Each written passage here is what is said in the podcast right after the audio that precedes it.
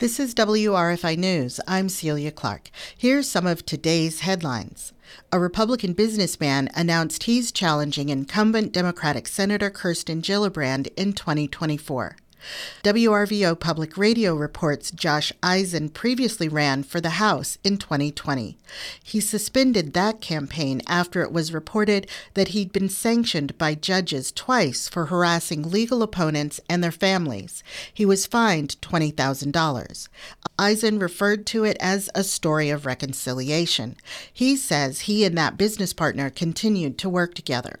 Gillibrand's campaign called Eisen a MAGA Republican, utterly disqualified for the office he seeks. Seneca County and the Cayuga Nation issued simultaneous press releases on Wednesday. CNY Central reports both say they're working to end decades of conflict, which included lawsuits. Seneca County also officially recognized the Cayuga Nation and its controversial federally recognized leader, Clint Halftown. There's an ongoing internal leadership conflict among the Cayuga people. The Tompkins County Legislature voted unanimously to make public arrests, prosecutions, and case outcomes.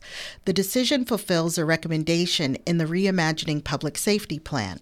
The Community Justice Center will create a dashboard and publish the information. For more local news and to subscribe to our podcast, go to wrfi.org/news.